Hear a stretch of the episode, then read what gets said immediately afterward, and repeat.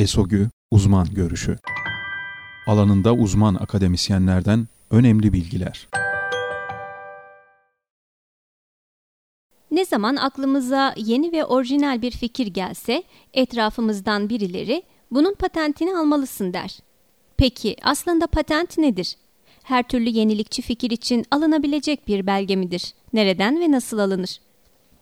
Toplumda var olan sanata, bilime, estetiğe ya da teknolojiye yaratıcı katkılar sunan fikri ürünler belirli koşullar altında hukuken koruma altına alınır. Hak sahiplerinin fikri ürünler üzerinde hukuken korunan haklarına fikri mülkiyet hakları denir.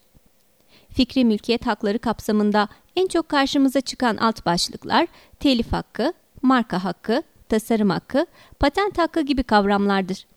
Bu haklardan patent hakkının konusunu buluşların korunması oluşturmaktadır. Buluş dışındaki fikri ürünler başkaca fikri mülkiyet hakları ile korunabilir ancak patentin konusu olamaz. Her türlü bulma faaliyeti buluş olarak nitelendirilemez. Örneğin var olan fakat daha önceden bilinmeyen bir şeyin yalnızca keşfedilmiş olması keşfedilen şeyi buluş yapmaz. Buluş bir problemin teknik bilgilerle çözüme kavuşturulmasıdır.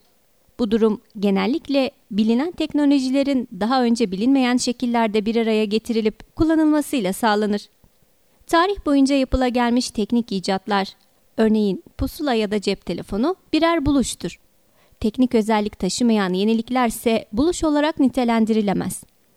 Peki bir buluş gerçekleştirdiğimizde bunu neden patentle koruma altına almamız gerekir? Esasında böyle bir gereklilik yoktur. Elbette ki buluş gerçekleştiren bir kişi buluşun teknik bilgisini hiçbir beklenti altına girmeden toplumla paylaşabilir.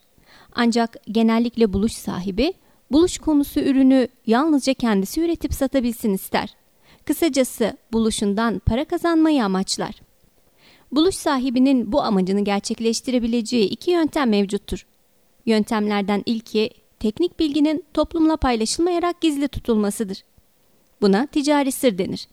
Örneğin Coca-Cola içeriğine ait formül, buluş sahibi firma tarafından ticari sır olarak saklanmaktadır. Böylece diğer firmalar başka markalar altında aynı içeceği üretip pazarlayamamaktadır.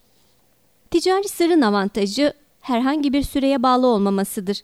Firmalar ticari sır olarak sakladıkları buluşlarını belirli bir süre sonunda kamuyla paylaşmak zorunda bırakılmazlar.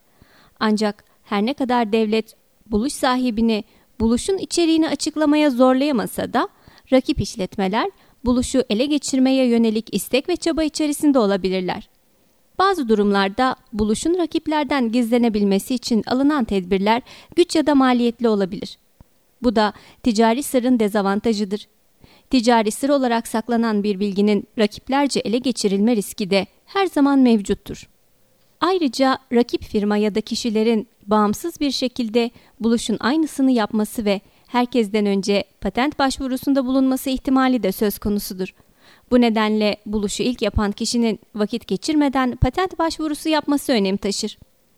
Ticari sır yerine patent yöntemi tercih edildiğinde buluş sahibi buluşunu hangi ülke sınırları içerisinde koruma altına almak istiyorsa o ülke kurallarına göre patent almak için başvuruda bulunmalıdır.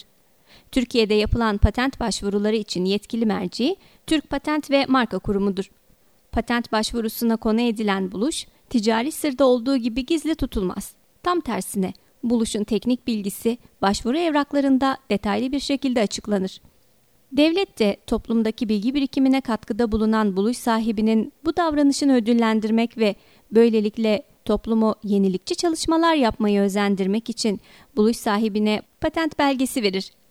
Patent belgesine sahip olan buluşçu, belirli bir süre boyunca buluşu üretip satmak ve ondan başkaca şekillerde yararlanmak konusunda tek yetkili kişi haline gelir. Şu anki mevzuatımıza göre belirlenen süre 20 yıldır.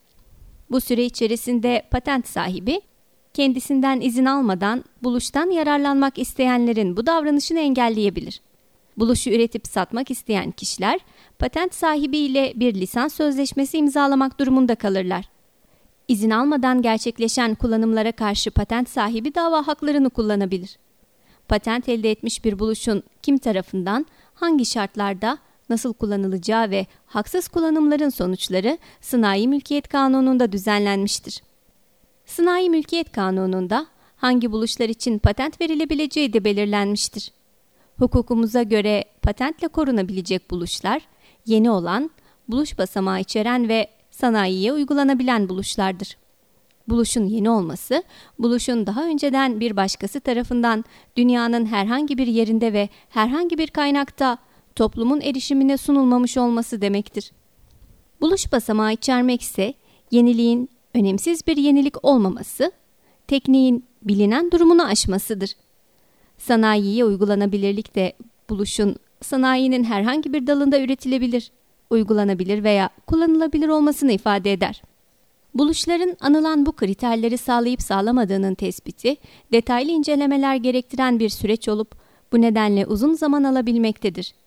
Esasen bu durum yalnızca ülkemizde değil, pek çok hukuk sisteminde karşılaşılan bir sorundur. Ülkeler bu sorunu aşmaya yönelik çözüm arayışları içerisindedir. Patent yalnızca sahibine yarar sunan fikri mülkiyet haklarından biri değildir. Aynı zamanda bir ülkenin ne kadar gelişmiş olduğuna ve yenilikçi faaliyetler ortaya koyabildiğine dair önemli ekonomik göstergelerden biridir. Aynı zamanda bir ülkenin ne kadar gelişmiş olduğuna ve yenilikçi faaliyetler ortaya koyabildiğine dair önemli ekonomik göstergelerden biridir. Bu nedenle patent başvurularının artırılması amacını güden teşvik uygulamaları günümüzde önem kazanmıştır. Eskişehir Osman Gazi Üniversitesi Hukuk Fakültesi Fikri Mülkiyet Hukuku Anabilim Dalı Doktor Öğretim Üyesi Pelin Karaaslan